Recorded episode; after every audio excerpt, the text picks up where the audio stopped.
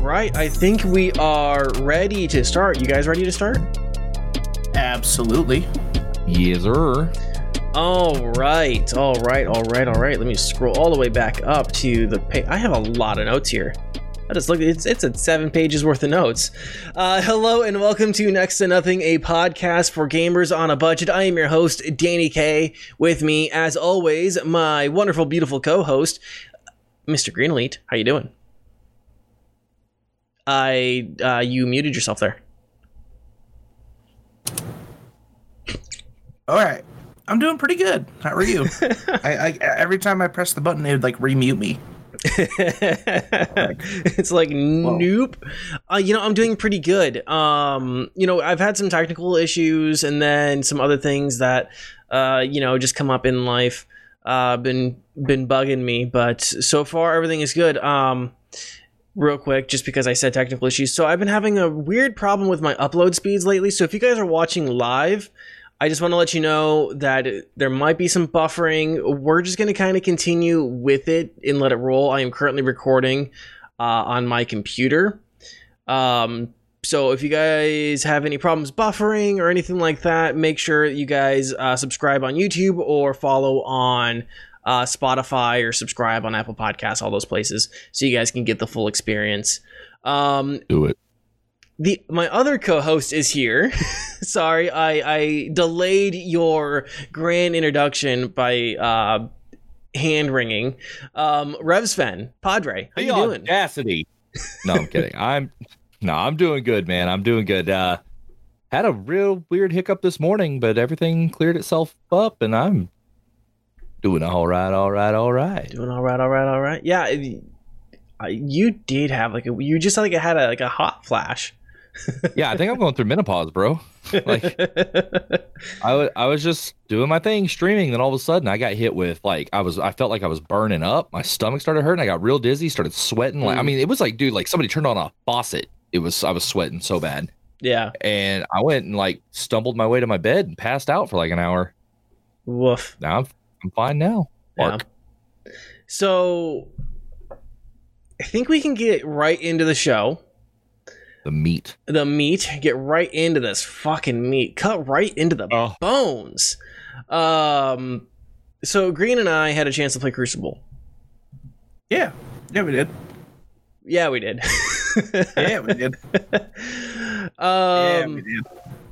So, I mean, I have notes here.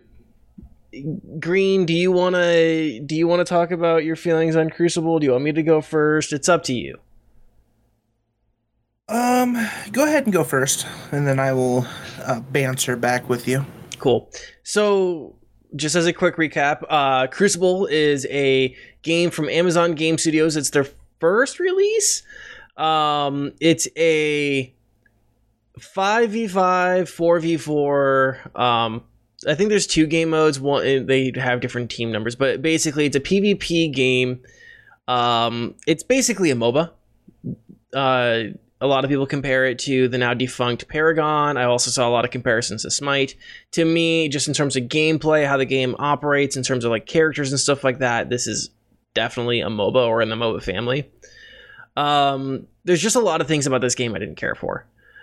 Firstly is I don't care for MOBAs. They've never interested me. The gameplay loops don't interest me. Gameplay themselves, a lot of times they don't work for me. They don't hit the needs that, or the itches that I need scratched. So that's the big thing. I just don't care for MOBAs, and this has MOBA written all over it. The characters and designs also just weren't that interesting to me. The concept also didn't do much for me, so there just wasn't a lot drawing me in. The biggest thing for Crucible, the biggest thorn in my crotch that this game provided was performance. I meet the minimum specifications. I already run things super low because I value performance over aesthetics and beauty. But I always got horrible frame rates. Load into the map, everything would be super laggy and jittery. You go around, I was getting like I would fluctuate between 30 and 50 frames just normally going around. And then as soon as enemies appeared on my screen, 30 frames and just tank. I mean, unplayable oftentimes. I died more to I died more because the game was unplayable than anything else. So yeah, and again, I meet the minimum requirements. To me, if I meet the minimum requirements, I should be able to play at 30 frames solid. That's just where I think minimum requirements should be. It should be a minimum 30 frames. Now I did not go and try to down res. I was playing at 1080p, but still, I should be able to run at my monitor's resolution and at 30 frames a second. If I meet minimum requirements for the game. And I wasn't. There's some other things I saw, like models would break a lot. Like I would see like hair and cape models break.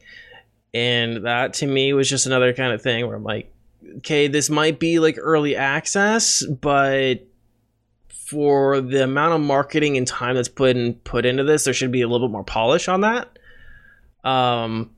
Just a thought, like my opinion. I'm kind of like, if your models are breaking, that's not a good sign. For me overall, like just it was not a very good first impression. It's very early access. I think we were talking before we started, Rev, you were kind of saying this might be more of like an open beta. Go ahead. I was just gonna say the way it's kind of feeling is whenever me and Viva did the early testing on it, it was more of like that was specifically for server testing, like just to make sure the servers could hold up, which they actually did not do very well on opening day with it, which I was worried about. They did have server issues on opening day, but they did get them kind of wrapped up pretty quick. They found all the issues and patched them up within a couple of hours, had it all taken care of. But it kind of feels like after that early testing, that it became almost like a mass marketed open beta, just because like we had talked about the preseason battle pass, that it's like they're calling it preseason. And if you get in there before a certain amount of time, you get it for free. Like if you get in there before June 1st, I think you get that battle pass for free. They give you the credits to be able to actually purchase the battle pass. So what I'm thinking is that that's what it has become, is kind of a mass marketed open beta, but it should have been labeled as such, especially if it's not optimized to meet the things they have listed as minimum requirements. I 100% agree with that. I just kind of feel like maybe that's the direction they headed, because I see people talking and in the feedback section of the Discord, and they're still pumping in feedback, and people are trying to grab these, like the bug reports are still like coming in, and they're getting them and actually trying to work them in, and so that's kind of how it feels. And I was worried that it was going to be that way whenever we first started playing it, just because we had, even like on our computers, we had those same kind of clipping issues on the map load in, like whenever you start the game. Now that was the only place we really had like a big clipping issue like that. But it's weird, because that is the feel, is that it feels like an open beta, and it wasn't marketed as one, and that's a bad start. Now this is Amazon's first attempt at the game, but Amazon, obviously owning Twitch, have had their toes in games for a long time, especially with like integrations and stuff like that. And it feels like maybe they should have probably worked a little more towards that before doing that. And this game was in alpha for like 2 years, if I remember hearing correctly. So I don't know why they decided to go that route with releasing a game that wasn't completely taken care of. Now I did see some new patches in development. Map work was released today. Don't know where that's going. Haven't actually got to look at it myself. I can report back on that later. and maybe even grab the link, post it in the show notes, just to kind of give people a feel for where it's going from where we're talking about, hopefully. But that yeah, it's a weird attack that they took towards this, in my opinion. Yeah, and that's as somebody who's a big fan of the game. Like I enjoy the game. I have a lot of fun with it. It just seems like that's where they're at, and it's not a good start. Yeah. Green, what were you thinking? How are you feeling about this game? Honestly, I don't know. I can't say that it is a bad game. I enjoyed playing it for a good portion of it once I started getting used to the controls. I did experience the drop-in frame rate when you were dropping the pods, if you died and you were respawning. Everything got pretty blurry and a lot of frame rate drop happened, but which is not very common. With my PC setup, I run a 2080 Super. So I honestly shouldn't experience frame rate drops very often. So that's one of the things that I saw that I didn't really care for. I don't know if it's just because the game is just not fully optimized yet. And honestly, it does feel like it's not really considered an opening day. It does feel like it's definitely an open beta. One thing, I don't know if they need something. I don't know if it's skill-based matchmaking or something, but I know when we dropped in, we played around where one of the devs was in the game. So that was a big thing. 4-1-1, the devs aren't that great. Well, still, I'm taking jabs at them because I've killed a few of them, and I'm I would get in there and message them and be like, "Ha, suck it, nerd." Yeah. So but this was our second game in, and they don't do a huge thing of explaining what each character does, or how effective those are. That's something you really have to figure out on your own. Mm-hmm. Which it had a pretty steep learning curve right off the bat, especially when a lot of people have been playing it. We matched up with devs, we matched up with some alpha testers and shit like that. So most of the time I was just not having a good time because I would just get destroyed. One of the things I wish they would advertise better that they don't is over there you have your Heart of the Hive and your Alpha Hunters game mode. And then over to the side, you have your practice, and then underneath it, it says arcade. And in there's a whole other game mode that's a 6v6, I believe. It's either 6v6 or 8v8. And it's just a game where you drop in and you just try to kill each other, and then also try to, I think it's you capture harvesters instead of going and killing the hives or whatnot. You capture the harvesters, and then the more harvesters you capture, the more a kill for your team counts as. But it's a lot better for learning actual characters and stuff. And I wish they would do a better job of kind of advertising that game mode. And with it being its own game mode, why put it just under arcade by itself? Why not just exactly. Put that? I mean, unless they're planning on making more. I myself have become a big fan of the Alpha Hunters game mode. But that is where I believe a lot of the people who got it in early are going to, because it's their version of a battle royale. I did get to actually play that game mode a little bit more because I didn't get to talk about it last time because me and Viva never got to try it. It's actually it was really cool because when you jump in there and you start playing, if one of your teammates dies and you come across somebody with their teammate dead, you can actually team up until the end. And then at the end, if there are three of you left, it's every person for themselves. But if both your people and your team make it to the end, you just stay a team. And Viva, we were playing and Viva got killed. And the person that was coming out, that he almost had dead, their teammate was coming after me, and I was firing over them to get to their other teammate. And Viva was, saying, "Dude, the person's in front of you." And as soon as I killed him, I started spamming one, and they accepted the team, the alliance, and we went on and actually ended up getting second place. Yeah, it's definitely interesting. I think. Oh, sorry. No, you go ahead. Go ahead. I say it definitely. Not something I have tried, and it sounds interesting. Something like that would be A different change from the Heart of the Harvester. Yeah, Heart of the Hives. Yeah, and see, like I feel like Alpha Hunters would be better for people to jump into the first time, just because it is all about kills. You still do level up your characters by collecting essence the way you do in any other game mode, but you literally win by killing the other teams. And but again, the problem kind of comes in the form of this is where like all of your competitive gamers are wanting to go and play. You know, like we had some people that are pretty prominent in the esports world that I'm not going to name drop that were in there that, you know, pretty much ran train on us. But it but I think this in regards to the skill based matchmaking thing, there was discussions on how competitive is going to be coming in the official season 1, and that's going to they're going to balance out your skill-based matchmaking better. I think it was harder for them right now because they, like, with it being brand new and their first game, they don't really have like the metrics for how to really kind of get the skill base in there yet.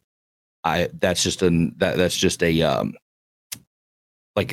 thought. I don't know if it's actually how it works. It's just like, maybe, who knows, kind of thing. But yeah. I would like to see it better on skill-based stuff too, because every now and then we were getting in games where somebody was going in. And you only get 16 total people. So that's 8 teams of 2 on Alpha Hunters. And there would be somebody in there that had 13 kills by the time we even found them. And it was just like a couple of teams left. And we were like, well, you want to just quit now? Or do you want to actually go face this demon, you know? But I think a lot remains to be seen with it. And I hope it does improve on those aspects, because I have seen the stuff y'all are talking about. A lot of it I just haven't experienced myself yet. And I think it's because, since me and Viva play together a lot, we don't really play Heart of the Hive. And so we play a lot of just the Alpha Hunters. But I would hope that they do optimize that stuff, because I feel like there is a lot of potential in the game, especially if they introduce more characters later, balance out, you know, who's better at what and stuff. Because it seems like some characters are just way more powerful in certain game modes than others. And I know every game has their quote unquote meta, but I think that's where a lot of games fall off, because then you just get 2 teams of the exact same people and you get all these other characters that are just kicked by the wayside. Like, they need to find ways to balance to where if you can get good with a character, that's all you need to do. Yeah, for sure. Yeah, I think, you know, because I mean, even like Blizzard doesn't get that right. I mean, Overwatch teams all revolve around like your 2 core tank and healer, and then you can have, because they just make so many DPSs.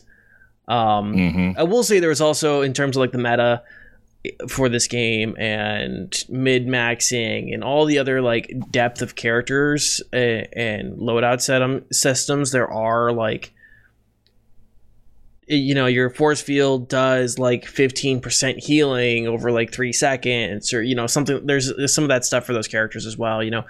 Oh, you get 3 extra shots in this weapon at the expense of this or whatever else. So there is some of that stuff. There is some more depth in the characters. So that's kind of like the difference in like Paladins and Overwatch, where you get that, like, where you can kind of tweak how your character build is as you go in. And that's one of the things I do enjoy about it, is like, you can go in, you're like, okay, well, I'm gonna play Alpha Hunters, I need to max out whatever my damage causing stuff is, like how can I do the most damage, because that's all this game mode revolves around. And then the other one's like, well, how do I protect myself so I don't get killed so much by the stompers or the spitters or the other, you know, NPC like environmental damages and stuff. And so like I do like the tactical deal on that, because although it's not like a huge part, they're so, you know, minimal choices you can make on it as of right now anyways. Yeah. So Green, final thoughts on Crucible. How are you feeling about it? What are you thinking? It's definitely something that I would try again. I'm not saying that it's a one and done for me. It just really just depends on when I actually go back into it. Honestly, right now it's more of a wait and see if they polish it up more. And then definitely have to go in there with the full team, because, you know, we played with a random each time, and it was an extremely bad experience. Like, they were off doing their own thing, and it's an extremely team-based game. So full team, and then wait for some more polish. That's my thoughts. Yeah, I'm looking at like 6 months to a year before I even look at this game again. I installed it. Big thing is if I can't play it with that performance, I can't play it. I can't be fair to a game if I can't play it. And I have a medium spec rig that's starting to show its age, yes, but still is decent enough. For me, its big saving grace is it's free, so you're not out anything for installing it, except for your allowance of internet usage. At this point, I don't really recommend paying for anything with it, though. We'll see. Again, like I said, I don't want to come off as unfair. I just did not have a good time with it. I don't want to come off like too harsh and saying, oh, this is shit, this isn't worth your fucking time or anything like that. I am just being very candid and saying I did not enjoy this game. So yeah, that's kind of where I'm at. Maybe, 6 months, a year, it'll be different enough for me to want to come check it out again and optimize well enough that, it'll run on better on systems. I don't expect to have this entire system like the way I have it right now in 6 months to a year. So we'll see. Do you guys want to move on to the next game, or did you have another thought you wanted to get out there? I'm good. Cool. So this is a game I've been putting off talking about for a little while, not for any particular reason, just that, we've been busy. It's called The Cycle, which I shared some gameplay footage from Jack Frags to you guys. So you guys kind of have an idea of what everything is here. So The Cycle is a first-person shooter currently in early access, being developed by Jaeger Development GmbH, and is available for free on the Epic Games Store. It is a kind of cross-genre player versus environment versus player setup. For anyone that's interested in checking it out, the minimum specs are Windows 7 Plus 64-bit. So anything, 7, 8, 10. Processor that requires you to have a Core i5 2.6 gigahertz or equivalent. The NVIDIA GTX 760 or AMD RX 560 for GPU. And 6 gigabytes of RAM and DirectX 11 are your minimum required specifications. So the basic gameplay loop of the game is this. You guys load into a map and have to complete a variety of quests, such as drilling for minerals, drilling for minerals, collecting mushrooms. You can hunt mutated beasts that are on the map and capturing specific points while surviving the hostile creatures on the surface, as well as surviving other players. Basically, how you win is you collect contracts on the map, and then you have to evac off the surface of the planet. So a lot like Call of Duty Warzone, where you have to like go to a helicopter, or like Ring of Elysium, where you have to like get onto an escape vehicle or get onto a helicopter before the storm closes in on you. So the game has like some battle royale elements to it, but it's more of a free-for-all than a battle royale. It's more similar to like Hunt Showdown or like Escape from Tarkov almost. There are weapon unlocks, so you get 3 weapons. You build a loadout before you load in, and you start with a pistol, and then you get your second weapon, and then you get your third weapon. Weapons are unlocked through a crafting system made from materials that you guys get on the planet's surface. And there's a variety of snipers, shotguns, SMGs, assault rifles, and pistols. I did a little bit of crafting, not a ton. I crafted a pistol and I crafted another AR. The weapons do feel pretty good. They're snappy. They have nice feedback. I think it's mostly hit scan stuff. I don't think there's like a lot of projectile stuff in there. So that's, you know, be warned. It's not going to be like Arma or PUBG or something like that. It's going to be more more arcadey in terms of shooting. The game does run pretty well. It works well enough that, and the gameplay loop intrigued me enough that I gave it a few tries. I'm gonna probably need a few more tries with a squad. I still haven't played with a squad yet, so I'll need to get like a group of people together and try it out. And maybe we'll talk about that. Yeah, Green. We'll try it out later. One thing we'll say is when you do load in solo, you can start a truce with other players, and you can have a truce of two, or I think they call it a pact. But so you can kind of form this pact and complete quests together, and you get like a 50-50 split. The interesting thing about that is that anyone can break it. At any time. There's like not a minimum requirement. So, you know, you could be in the middle of a quest and the person breaks the pact and they just kill you and take everything, which has happened once to me. Otherwise, like PvP, like I don't know. What I will say, like getting kills is a little difficult. Time to kill is really long. Like there's a lot of armor and like the PvP aspect of it, just like getting the kills, it takes a lot because you have to like break down the armor and then like they regenerate you regenerate armor as well as regenerate health. So like getting those kills is very difficult. If you're prepared to fight, you're prepared to fight. So much so, like, I kind of just avoided fights. I tried a couple of games where I was just, like, super thirsty, you know, trying to go for all of them, all the kills I could. And it just didn't work out. So then I went with the idea of, okay, let me evade more. Let me not deal with other players and see how long I can wait out. And then, of course, the fight, the battle around the evac vehicle was absolutely ridiculous, too. So, yeah, super intriguing. The only other thing I really feel like I need to mention was I don't know if they have set times when their servers are up or what, but there's a lot of times where, like, oh, yeah, I haven't played The Cycle in, like, a day or two. Let me load it up. And then... it would just tell me like server error. Like I would sit there for like 5 minutes trying to load, then like server error. I don't know if that's a thing with them or if that's a thing with Epic or what. I don't know.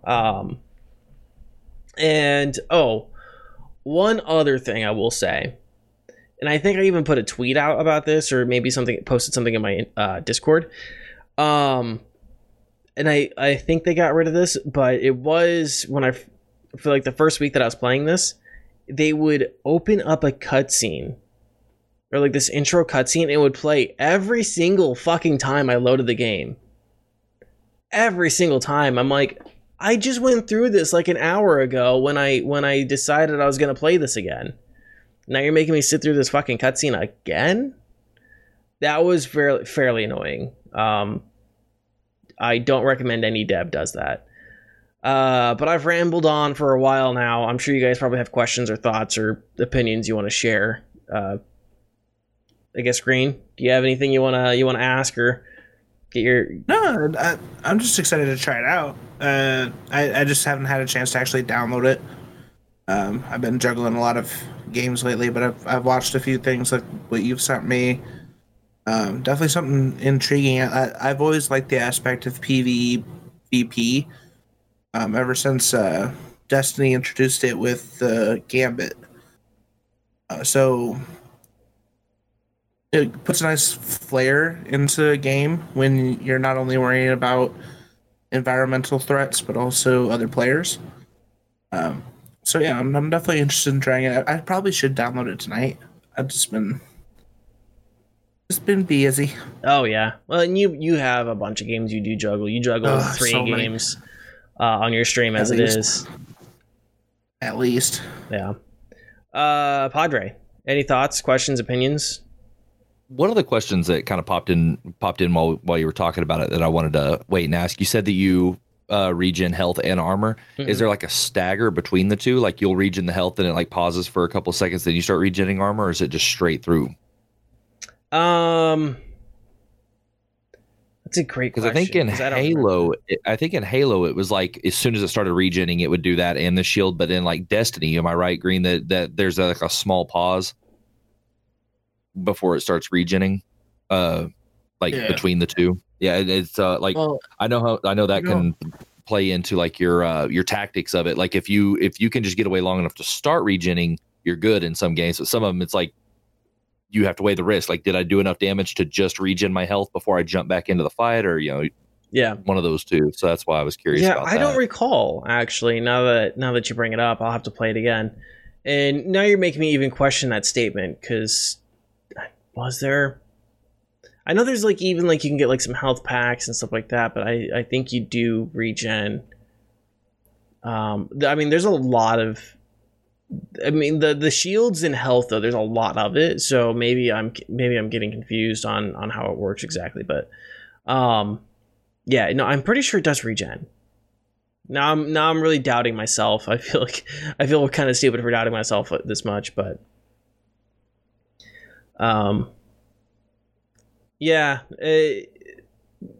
gonna have to go back. I'll have to come back to that after I play the game again. Anything else on any other questions or thoughts you guys want on the cycle? You mentioned this is on Epic. Is it exclusively on Epic? Yeah. Okay. And is it, I couldn't remember. Did you say it was free? Yep. It is free. It's currently in early access, and it has I think it has a battle pass system. Unless you absolutely really fucking love the game, like that you play it and then you're just kind of addicted to it for weeks on end, I wouldn't do the battle pass personally. That's just me.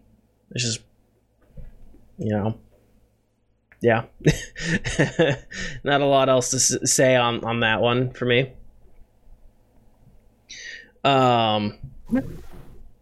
Anything else on the cycle, guys? No. Pretty cool. Straightforward. Yeah. So next... Whoops, that's not it. Here we go. You got some time in on this game, Padre. Chex Quest. I did. And I also did the full-blown sellout thing. So I'm going to precursor this, because this was kind of funny, actually. When I mentioned that I was going to play Chex Quest earlier in the day, I said that I was going to play Chex Quest, and then if I got through... pretty quick, I was going to switch over to something else, and Chex Mix actually tweeted back at me, like the actual official Chex Mix page, and said, "You also have to unlock all the characters." I was like, "Well, they have spoken." And so, what did I do? I recorded a video. I went and bought some Chex Mix, recorded a video to the song "Sellout" by Real Big Fish, and discussed how now I'm a cheap corporate shill for Chex because they tweeted at me. Anyway, so I moved on and started playing Chex Quest, which. Feels apparently it's actually a remake of an older game that they had made in the past that was essentially Doom, like the OG Doom, but with these little goopy monsters, and you played as Fred Chexter, I think is his name, who's a soldier that looks like a giant Chex, and then you unlock new characters as you go. And the new version of it feels kind of the same way. It's like it's not Doom Eternal levels of like polish and gameplay. But it feels like something that may have come out in like the early to mid 2000s. But it is still kind of like a Doom clone in a way. You're on this planet. There are these monsters that are being formed because they snack too much, and you're going around trying to essentially eliminate these monsters, get them all back to their own dimension. And you get this thing called a Zorch gun. Now, the thing is, every weapon in this game is a Zorch gun. No idea what Zorch is. I'll be 100% honest, but it's a red death laser. I can tell you that. And it's as you progress, you get new and new Zorch guns, but not every Zorch ammo goes to each Zorch gun, which became a pain in the ass. And my big, like, I only had like one actual true complaint, because I knew going in that it was not going to be this, like, you know, this amazingly polished game, because it's about Chex Mix. But they don't tell you how to do anything. They don't tell you how to open doors. They don't tell you that you can even switch your weapons, because when you pick up a new one, it automatically just changes to the new one in your hand. And then you start picking up ammo later. You're like, oh, wait, I'm not reloading my own ammo. Like, what's happening? Well, it's because you reloaded the ammo that's in your inventory, which the 1, 2, 3, 4, you know, those keys are the ones that swap those. They didn't tell you any of that. You had to just kind of figure it all out on your own, which for somebody like me who's still relatively new to PC, I was like, what the F, David Blaine? Like, what's happening right now? But once I got it figured out, you know, it's just like kind of charming and fun and goofy. You know, once you get through a level, if you die in the next one, you'll be, you know, you'll just go back to the beginning of that particular level. You could run this thing on a potato. I think you could run this on like a Windows 95 computer. It was super, super low spec, but it was, you know, it's one of those good little, it's free. You know, that's first and foremost. But it was one of those fun, just little time killer kind of goofy games. You can make jokes. There are a lot of little puns and stuff in there. Like, I walked into this room and he goes, this place is big. It has a ceiling, a floor, and 4 walls. This must be a big room. You know, just goofy little crap like that. It was charming. It was fun. Definitely worth the time kill if you want to just have a few cheap laughs. I would recommend it. Just don't go in there expecting, you know, Doom Eternal or something. Yeah. So in terms of where this lands in the fast food and in junk food and whatever, you know, advertising space, 10 being a I love you, Colonel Sanders, and 1, despite me playing a ton of it as a child, the Captain Crunch Berry Fiend thing. Where does this land? You know what? Just due to the comedic value and the fact that it didn't play horribly. Like, you would find things like enemies twitching and stuff like that from time to time, or, you know, they'd pause in place, whatever. I'd give it a solid like 6.5 on that scale, but that's just because that 10 is set like super high if you're throwing Colonel Sanders up there. That one is in a league of its own. That man is an absolute sexual dynamo when it comes to those 11 herbs and spices. So I would say like a 6.5, maybe even a 7, just because of the enjoyability of like the goofiness of it all. Yeah. Yeah. And plus I love their ride chips. That kind of goes a long way. Yeah. I was going to say, I mean, just fucking ride chips, man. If they, dude, yeah, it's Chex Mix, like that in and of itself bumps it up a little bit. Yeah. To be honest, I'm going to derail the conversation a little bit with Chex Mix. If they just sold the Chex and the ride chips together and got rid of the fucking pretzels and the breadsticks, I would be super down for that. Hey, dude, you can buy just the ride chips, and you can go buy a box of Chex. I know. Green is giving me an incredulous look. The only thing that's good in Chex Mix is the pretzels. I'll fight you right now. The ride chips. You want to get rid of the pretzels? I don't like. I will strike you. I will fucking fight both of you. You want to get striked? Like, one hand each. Like, you can strike me all you want. Sacrilege. You want to get striked there, bud? Look, if I want pretzels, I'm going to go buy a bag of pretzels. Oh, right? Huh. Also, Don Lee just showed up in our Twitch chat and just said, "Check who prefers the rye chips? Yuck! Look here, the rye chips are one of the best parts, and there's almost no comparison to almost anything else." If rye anyone chips. Ever offers me Chex Mix, I just pick the pretzels out and eat the pretzels. Everything else you can just take back. It's not like trail mix here, where you can eat the whole thing. Yeah. Now, Chex Mix is in and of itself as a whole not good. The bread, I will say, to me, like, the little breadstick things are the worst. Like they're dry, hard. Like, I always feel like I'm gonna break a tooth on them. Same. Yeah, I gotta say, without but the idea that anybody is denying the love for rye chips, y'all can politely leave. Green. You can politely GTFO with your Gatorade bottle, your hydration like me. A responsible adult. I'll go right now. So anything else on Chex Quest? It sounds like it's just a fun little romp. That's pretty much it. You know, I mean, I'm saying just have if you want to just have a good chuckle, laugh, and go on and have a good day with it, then it's a fun little go for being free. Yeah. Well, it's especially because it's an ad, which I'm going to say real quick. This is #NotSponsored, which means I would also like to make some money off the stream. Do you guys care if we go on commercial break? Let's go. #yet, by the way, on that not sponsored. I'm doing that corporate sellout on that. Yo, Chex, call me up. All right. So, guys, we'll be back in about 2 minutes. Stay right there. Hello, I'm Matheus Carneiro, host of the Controller Disconnected podcast. It's a little show I make by myself where I talk about whatever games I've been playing recently and other subjects related to games as well. Sometimes I even do movie reviews just to shake things up. If you enjoy listening to my weird accent, episodes are released every week wherever podcasts are sold. Well, actually podcasts are free, but you know what I mean.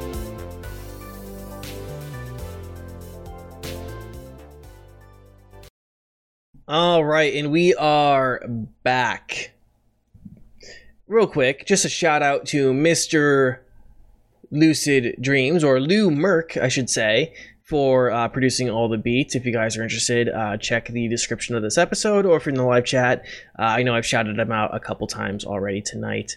So go check out his stuff. And big thank you to him for supplying us with an intro and with the commercial music you guys heard. He makes fantastic music. Lou is the best, just like rye chips. 1 second. You just fart. Sorry, no, I wanted to mute the mic so I could adjust it without making a bunch of noise. So we have some news that we should probably talk about. Did you guys see the stuff with G2A? Yeah. So we actually talked about G2A a long time ago. I actually went back and looked it up. It was July 2nd, 2019, to be exact. The guest was Nemi Butt, so shout out to Nemi Butt for that episode.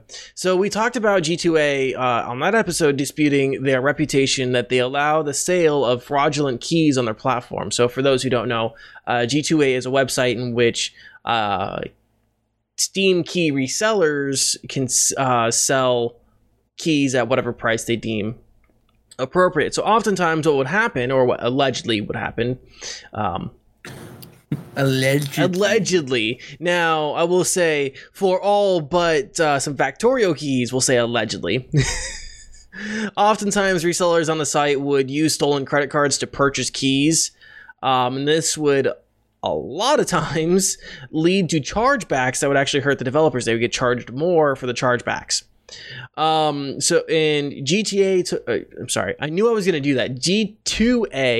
took a cut of all transactions on the site, so they had little or really no incentive to actually monitor the legitimacy of keys.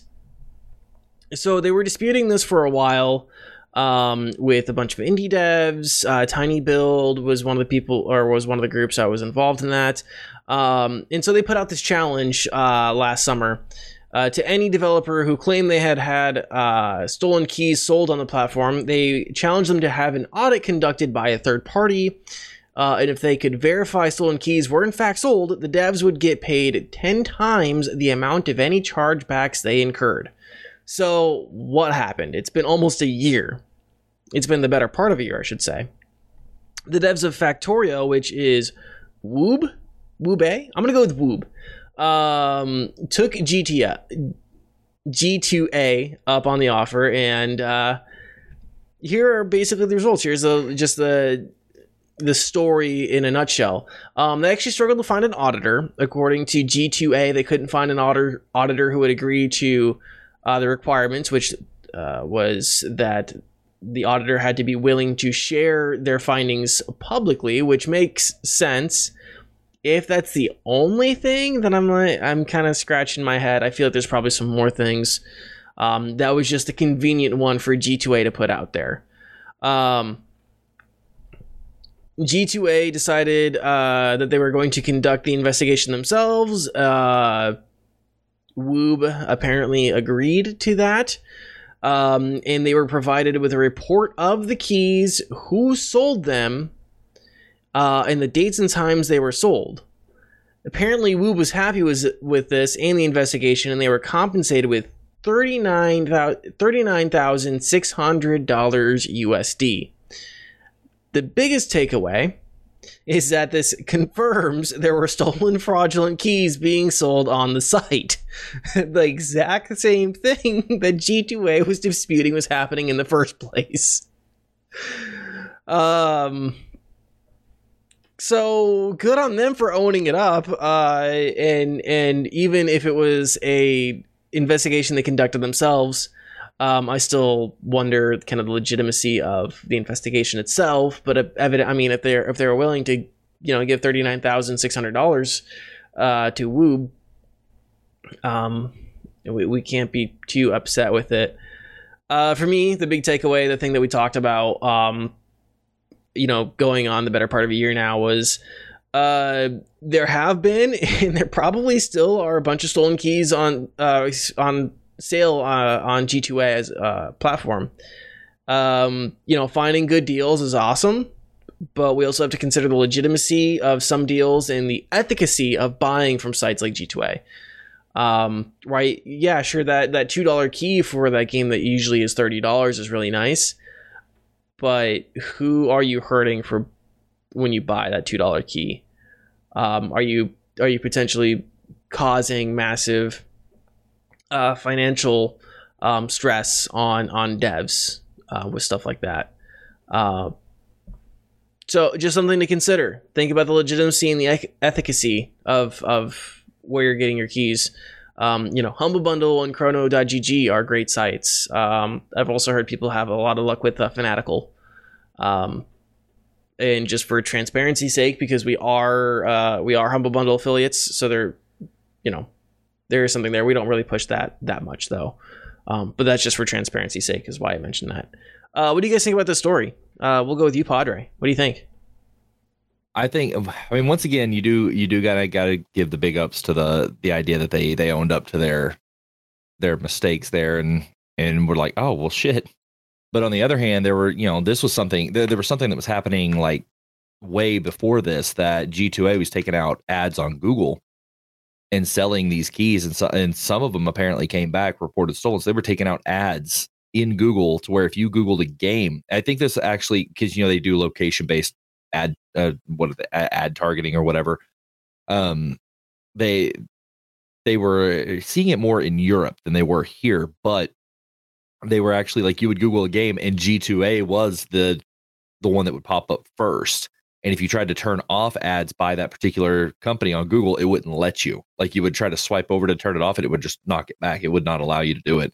And so it kind of became like that was a little on the rough side. But I want to know, like, in detail what their plans are moving forward to prevent stolen keys. Like, I mean, I know that obviously they're going to try to kill that, but I want to know what their plan is specifically. Man, just them putting out an ad on Google is kind of like your local crackhead selling copper out of the back of his truck and taking out an ad in your local classifieds in your newspaper. 100% pure copper taken fresh from the light post outside my house. Again, that was something that happened back in 2019, but it was still something that happened during this whole thing, Yeah. It's rough. Green, how are you feeling on this? I just can't believe how cocky they were about it. Like, if you have a third-party sale platform, you should automatically expect that the gray market is going to move in. It's the same thing that happens on eBay. You can buy keys from eBay. More than likely, they're probably going to be gray market. So like them flexing, being like, yeah, I mean, if you can prove it, then we'll just give you the money back. Yeah, they should have automatically known. Like, yeah, we're a third-party seller. We can't completely verify where these sellers are getting these keys from, how they're doing it, the legitimacy of it. So we probably should just keep our mouth shut. And I mean, it's a good thing that they actually did what they said that they would do and give money back to them, to the devs. But you got to really question how much happened. Like, how many thousands and thousands of dollars do they still owe to other devs because of all the keys that they've sold? Yeah, because other devs are going to take them up on that offer too. They're going to look more into it. Like what it kind of makes me think of is like whenever you get into it with your significant other on an argument, and they're like, just Google it, and you do, and you're like, fuck. And then they just look like, oh fuck. Yeah. Just imagine like CD Projekt Red or you know, Rockstar, if they were like, yeah, let's just do that, and they look to see how many, you know, Witcher titles that they've sold and shit like that. They would be owing a lot of money. Yeah, about 10 times. Well, what sucks is that would be something that larger companies could do, because one of the things that Wube said was the administrative energy and resources that was required to deal with G2A on this matter far outweighed what it actually got them. You know, there's something about like the bragging rights that, you know, we could mention there, but what are bragging rights when you have empty bellies to feed? You know, so I can see like G2A with you know, Rockstar and EA and Bethesda and CD Projekt Red, but for companies like Tiny Build and you know, Wube and some of these other smaller companies, it might be one of those more difficult things for them to actually go do, which sucks because they're the ones that are going to be the most affected by it. Mm-hmm. Yeah, so there was that big thing. The articles that were put out, I think Kotaku was one of the bigger publications that got some information from Wube and whatever else. One thing I will say that I got really annoyed with was just like G2A, like making it sound like it was their problem. It's like, oh, it hurts us. No, it doesn't. It only hurts you now because your reputation has been ruined on it, and you just had to pay almost $40K. You weren't losing any money on this deal to begin with. You were taking money on these transactions, and you were allowing you were facilitating the sale of stolen materials. You weren't getting hurt by this. You know, you weren't getting hit financially by like this, but like the devs were. You know, because the devs are the ones that are getting stuck with these chargebacks, and your offer, because there's another thing where they offered like a chargeback protection where devs, where they would charge devs a certain amount either monthly or annually for chargeback protection. And that to me, it was just kind of like a mafia ring. You know, it was, you know, it was protection money. It was all that was. Yeah, I that was one thing I read that in G2A statement after this came out, and they're just like, you know, we're sorry this happened. You know, this hurts everybody. This hurts customers, this hurts devs, and it hurts us. Yeah. Yeah. We're sorry. We're sorry. Fucking British Petroleum over here. Yeah, that was the other big thing. I saw that statement. I'm like, okay, suck a dick. Like, legitimately suck a fucking dick. Get out of here with that bullshit. Straight bullshit. Swallow all of it. The whole thing. The whole thing. I want to see your cheeks bulging. I'm sorry. That was graphic. So anything else on G2A? I don't necessarily have something specifically pertaining to G2A, but in a sense of the whole, you know, just kind of like keys and stuff going weird. This pertains to last week's episode. I covered Neversong last week. Mm-hmm. The dev for Neversong accidentally sent out 3,500 keys to every one of his Kickstarter backers.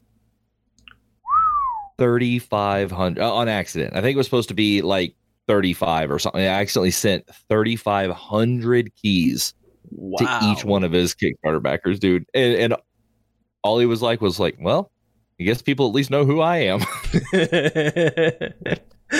thought that was incredible. It was, I saw that article and that blew me away, but the Neversong now available on G2A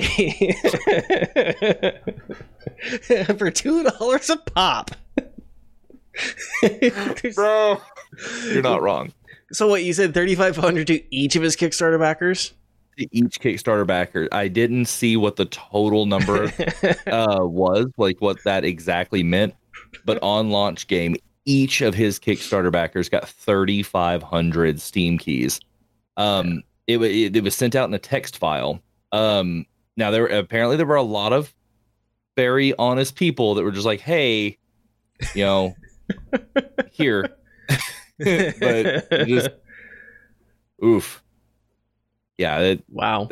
I wish I could pull the numbers of the exact amount that he gave away, but all I know is 3,500 to each. That's insane.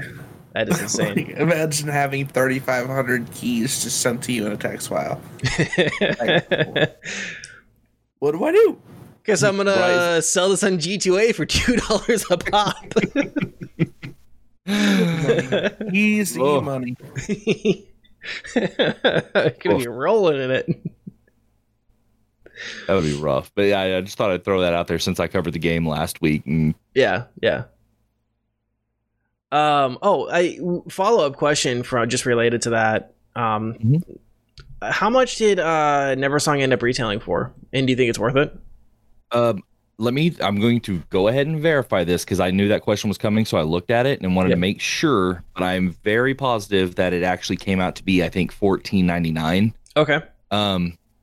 Which, of course, you know, it had the launch day special for $12.74. I could agree with the $12.74.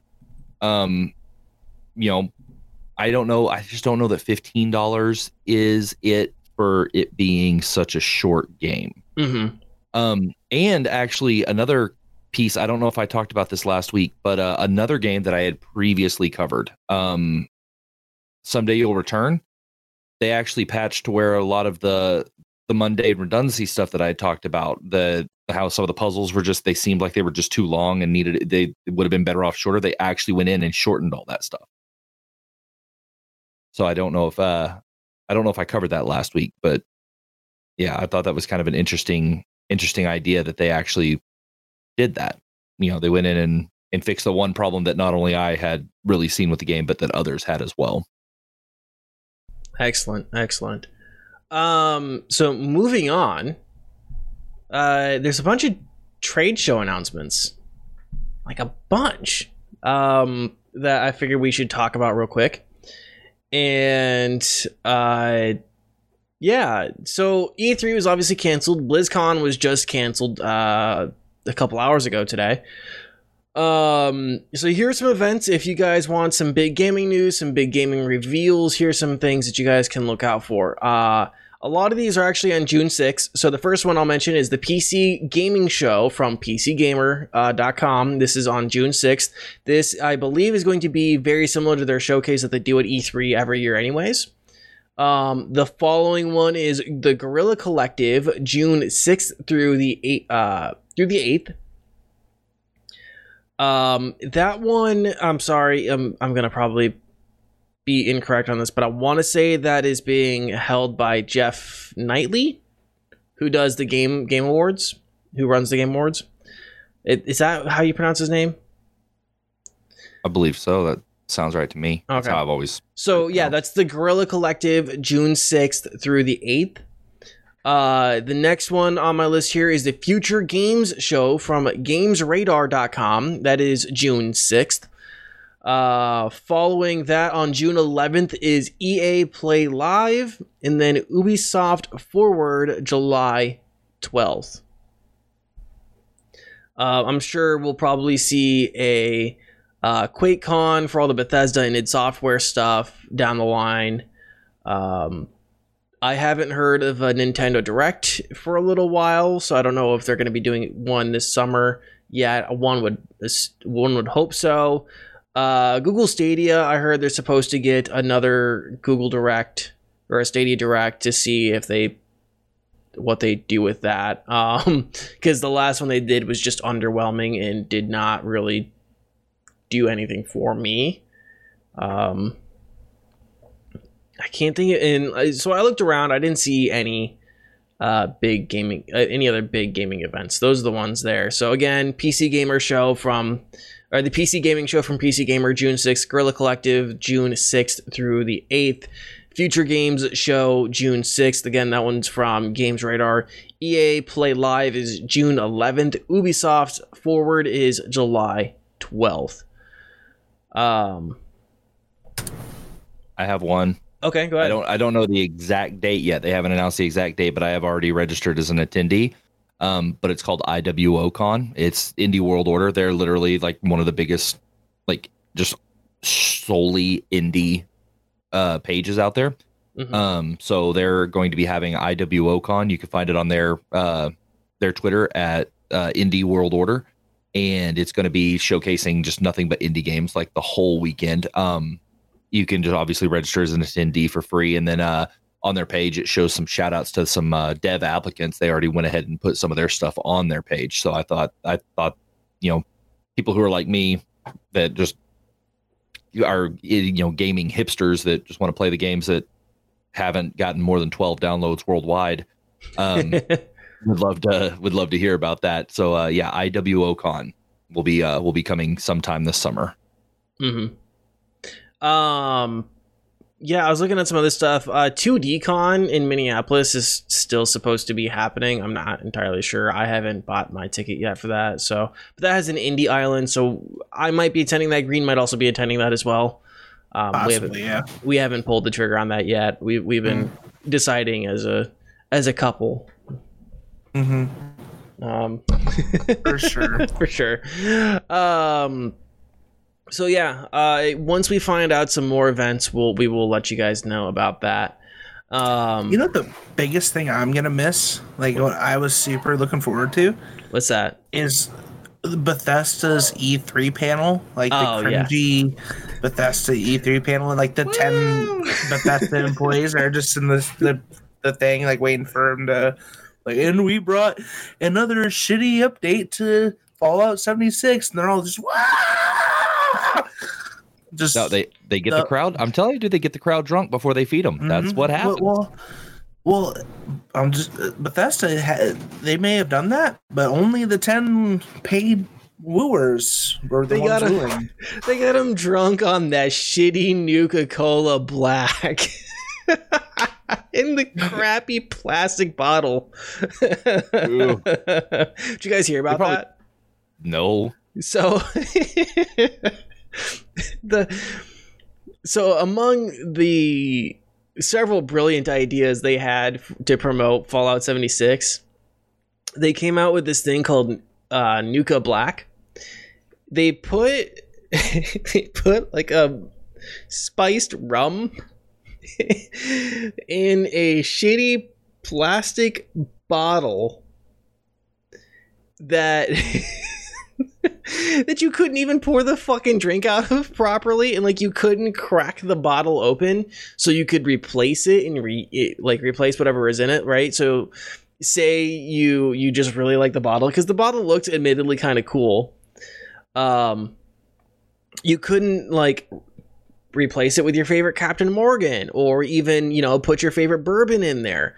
You know, like it was just poorly designed. You should look it up. It's hilarious. And apparently the rum itself was really bad. It was panned by a lot of people.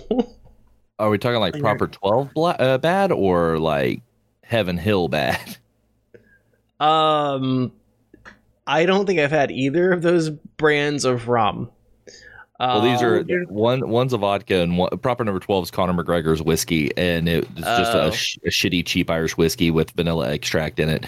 And Heaven Hill is like literally hands down the worst vodka out there.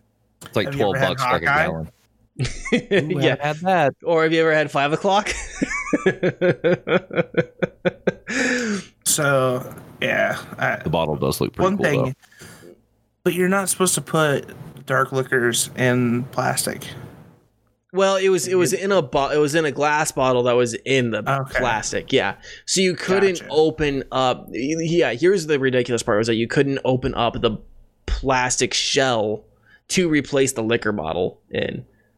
Which to me makes no sense. Like, okay, you have this really nice plastic shell. Why not like just make it like a Snap-on? First off, I mean, it's a terrible idea if you can't even pour the drink out properly. Like just straight up, if you can't pour a drink out properly, then what's the point of having it in a fucking bottle? But yeah, well, yeah, that's how they got the crowd drunk. They had all these Nuka Blacks that they had to get rid of.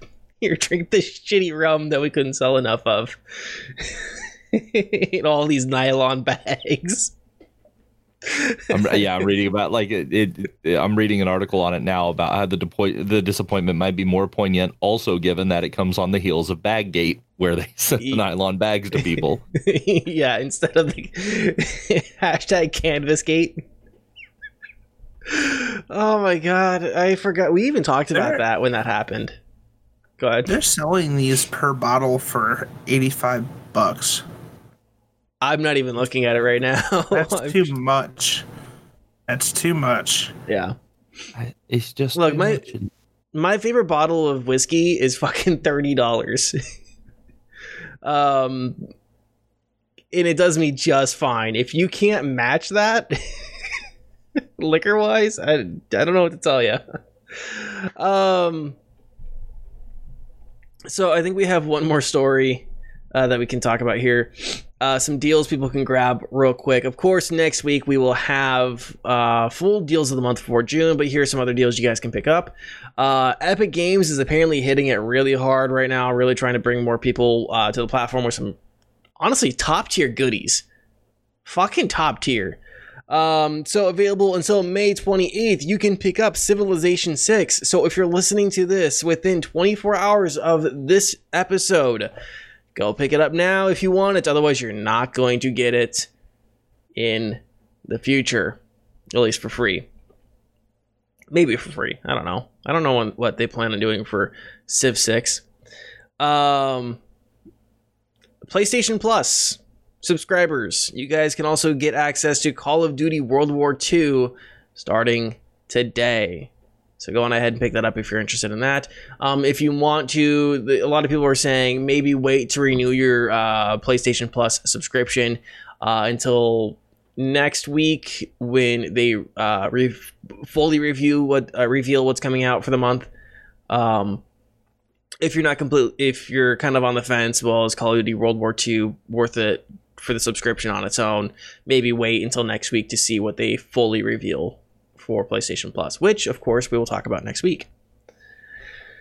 I don't know, that's all I got for news. That's all I got for topics and things people should be on the lookout for. Anything that you guys wanted to mention and talk about?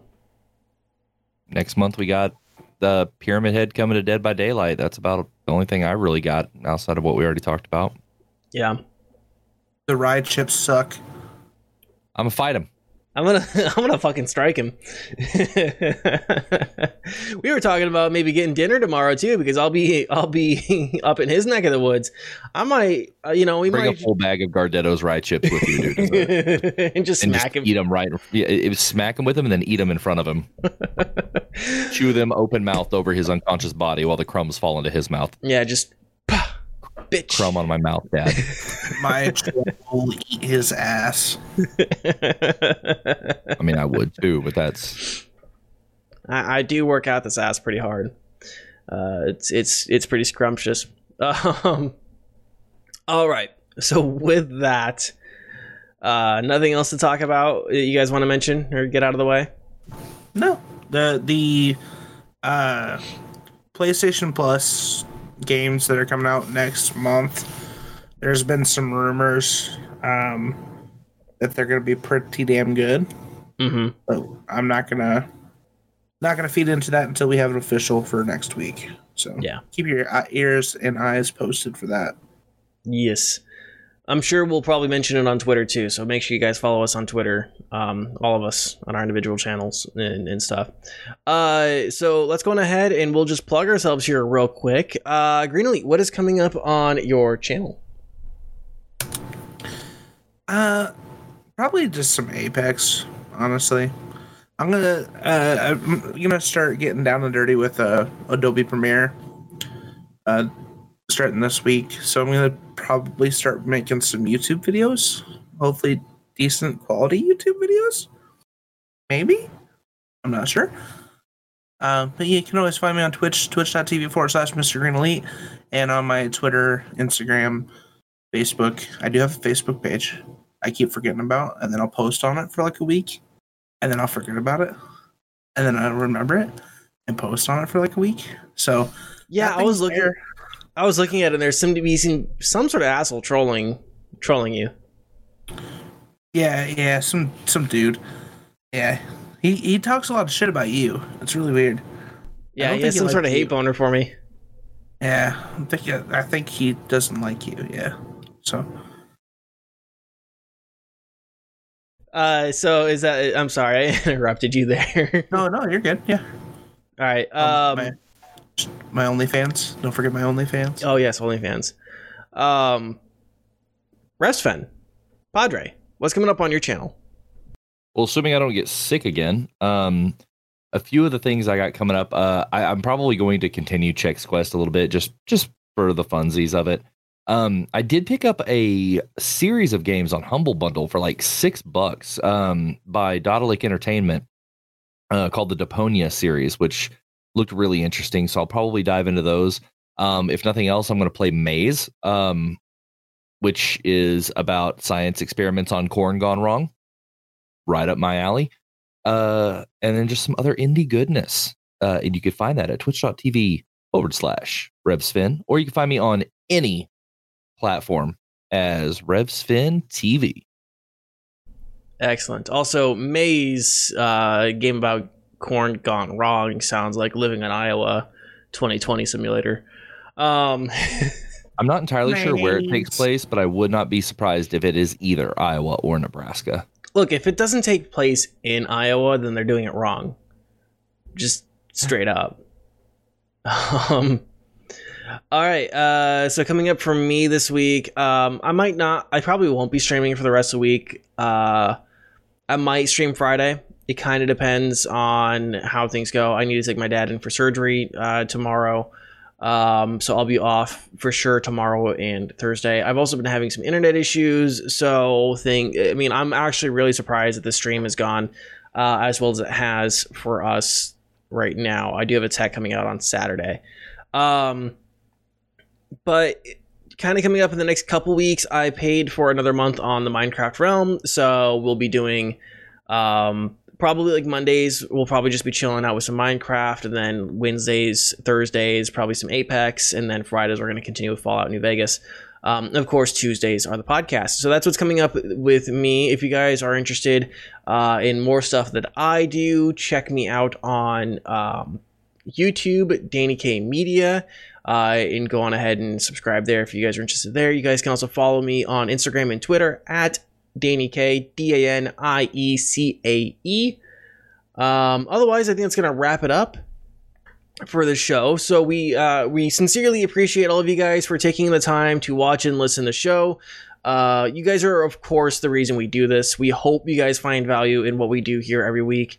If you missed any part of the show or want to catch up on some older episodes, you guys can find us on YouTube, Spotify, Apple Podcasts, Google Podcasts, and everywhere podcasts are found. If you guys want to help support the show, the best ways to do so is by giving us a like, subscribing, ringing the bell on YouTube. You can also drop us a rating or review on the podcast platform of your choice in the absolute top tier way to help us out is by telling your friends about us. Legitimately, that helps us way more than you guys ever know. And it's also probably one of the easiest ways to do it because you guys don't have to log in anywhere. You guys don't have to create an account or anything like that. You don't have to remember passwords. It really is just saying, hey, I was listening to this. You were mentioning this game. Here's some other people's thoughts. Something like that goes a long way. Other than that, guys, we appreciate all of you. Have a wonderful rest of your week. Stay safe and healthy. And we will talk to you guys again next week. Bye. I love you. We appreciate you listening to the show. If you like what you heard, please tell a friend about what we do.